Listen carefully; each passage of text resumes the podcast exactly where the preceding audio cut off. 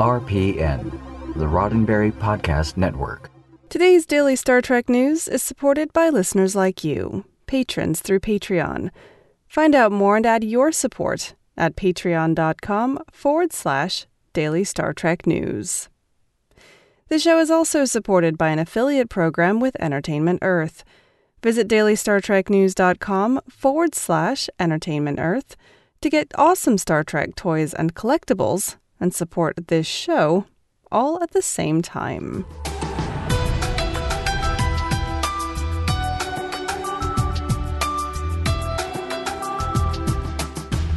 Hello and welcome to your daily Star Trek news from the Roddenberry Podcast Network. I'm Allison Pitt, and today is Wednesday, April 29th, 2020. On today's show, it's a Frakesapalooza. That's, that's what I'm going with. Jonathan Frakes is hosting a live commentary to go along with Star Trek First Contact tonight. And he also talks about being back in the captain's chair, more next gen cameos for Picard Season 2, and what's up with the Orville Season 3. All that plus this week in Trek history coming up next.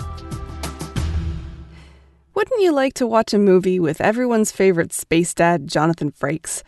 Especially a movie he directed, so you could get all of his pithy commentary firsthand, especially a Star Trek one he directed.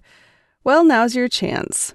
Jonathan Frakes, in conjunction with IGN, will be hosting a watch along of Star Trek First Contact tonight.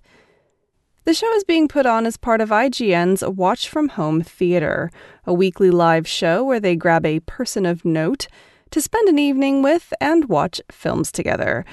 Previous Watch from Home theater broadcasts have included Jurassic Park with actor Joseph Mazzello, 10 Cloverfield Lane with director Dan Trachtenberg, and Rogue One, a Star Wars story with writers Gary Whitta and Chris Weitz.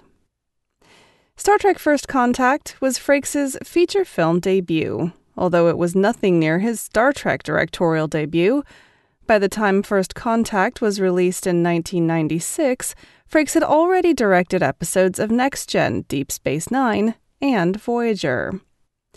Of course, since then, Frakes has had a wonderfully successful career as a television director and even gone on to direct episodes of Discovery and Picard, and a couple episodes of The Orville.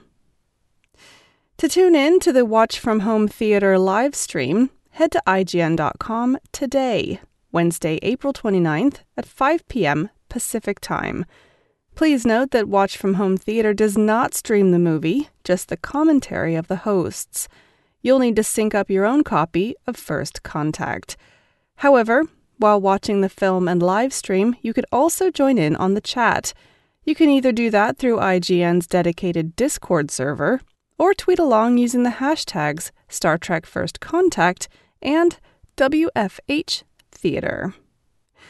Once again, for more information on how to join, hit up IGN.com. Now, it isn't just watch alongs that Jonathan Frakes is getting up to these days.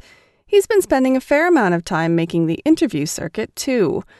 Week before last, he was a guest on GalaxyCon Live, and last week he appeared in a video interview with comicbook.com.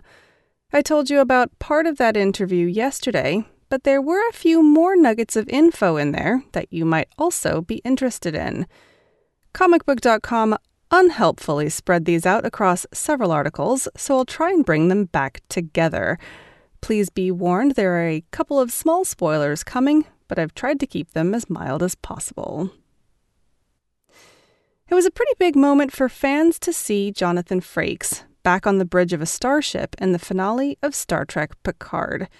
But what was Frakes' experience of that like, 18 years after Star Trek Nemesis?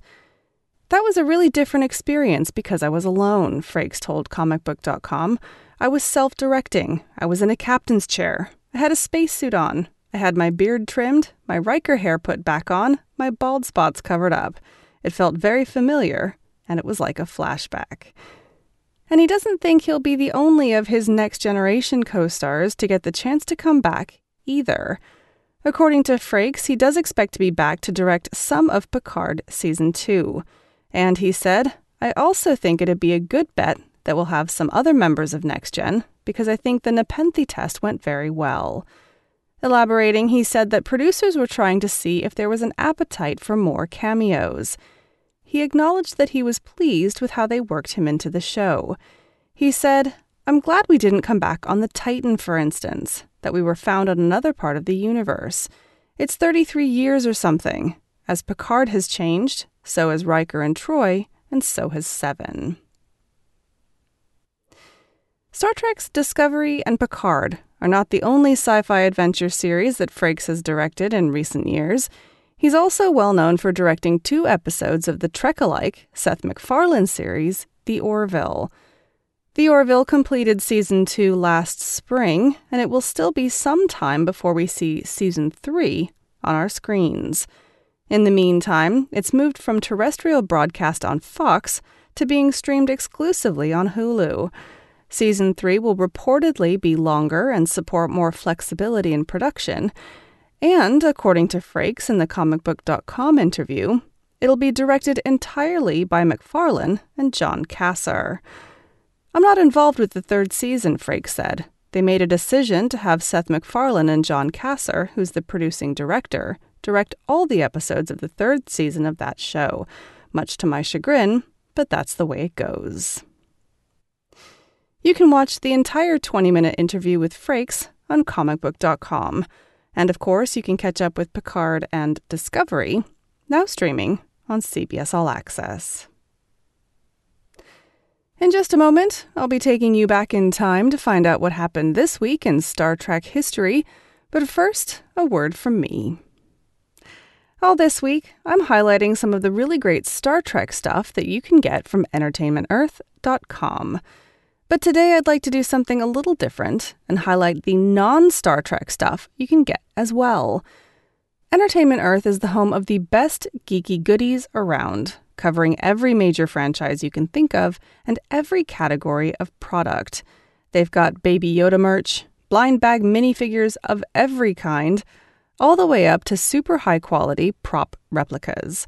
Marvel, Funko, Bandai, Lego, you name it, they've got it.